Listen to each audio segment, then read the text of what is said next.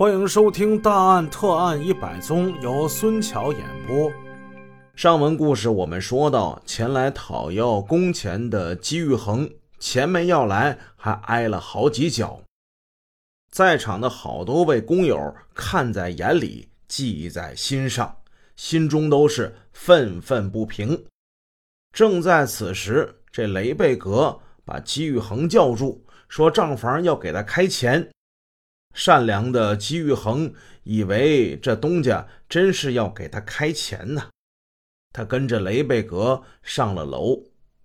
姬玉恒啊，还实在是心地太善良了，太乐观了。上了楼一算账，王尔德只愿意付给他九月份的九天工资，其余三项工资一概不付。姬玉恒气得脸儿都白了。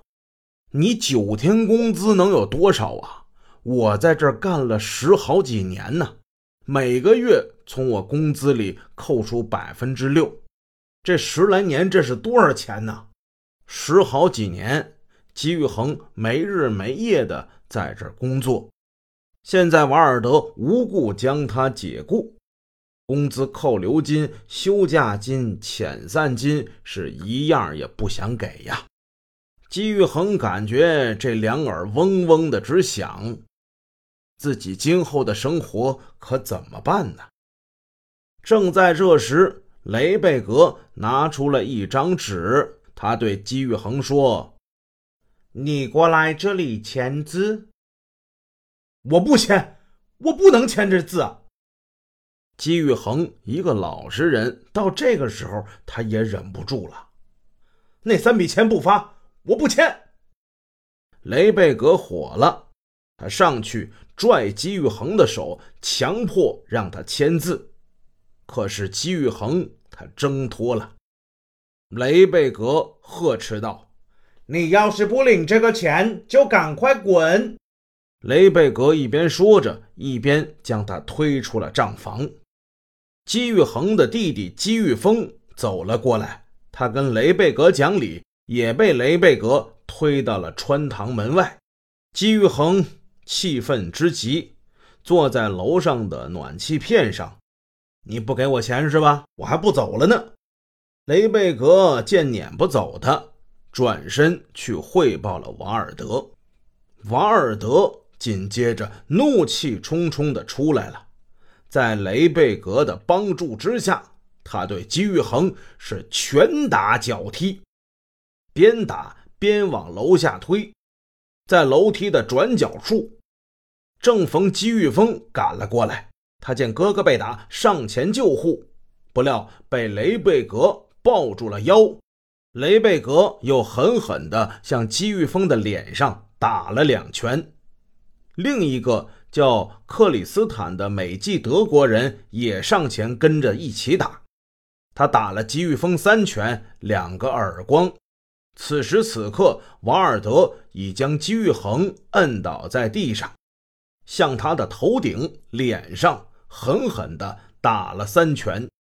吉玉恒两眼一黑，什么也都不知道了。楼上这噼里啪啦的打。楼下的中国工人可就听见了，大家闻讯而来。其中一位工人，前文书我们说过，姓于，叫于永斌。他大喝一声：“不许打中国人！”其他的工友也都喊了起来。瓦尔德这才住手，和雷贝格、克里斯坦上楼去了。人们上前扶起姬玉恒。此时，姬玉恒已经是头部受伤，神志不清，小便失禁。中国工人们愤怒了。吴汉章说：“你们太欺负人了，我们到人民政府告你们去。”根据被告人姬玉恒及工人们的控告，沈阳市人民法院正式受理了这一案件。美国侨民瓦尔德、雷贝格、希克尼。逊四郎、克里斯坦五人被刑事拘留。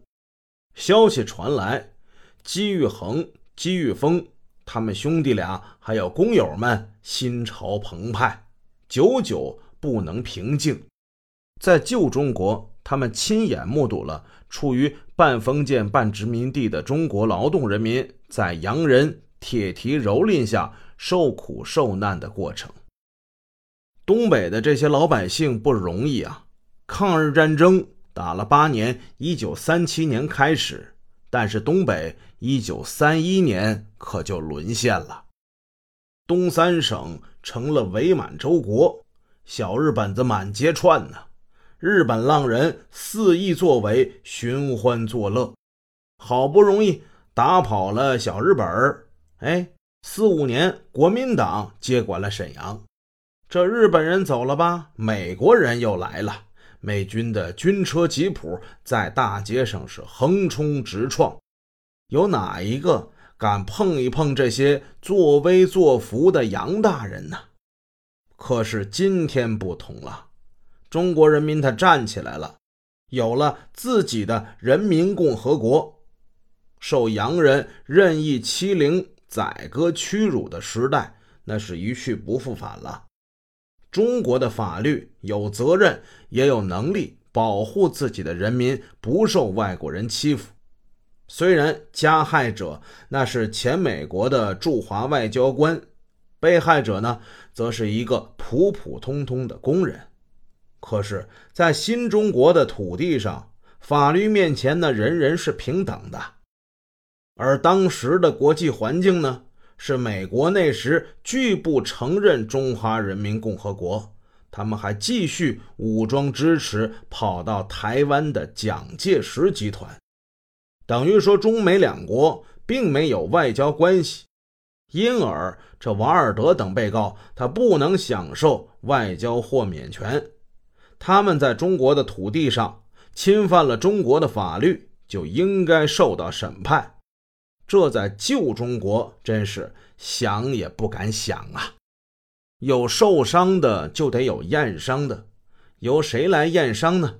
法院派出了曾经在海外留学四年、有丰富行医经验的青年法医。这位法医他姓罗。罗法医当年才二十九岁，意气风发。此次法院交给了他一个重要的任务，接下来就看这罗法医如何是大显身手。各位听友，你们好，我是罗法医。如果你跟我一样也喜欢主播孙桥的故事，麻烦大家点赞、订阅、加关注。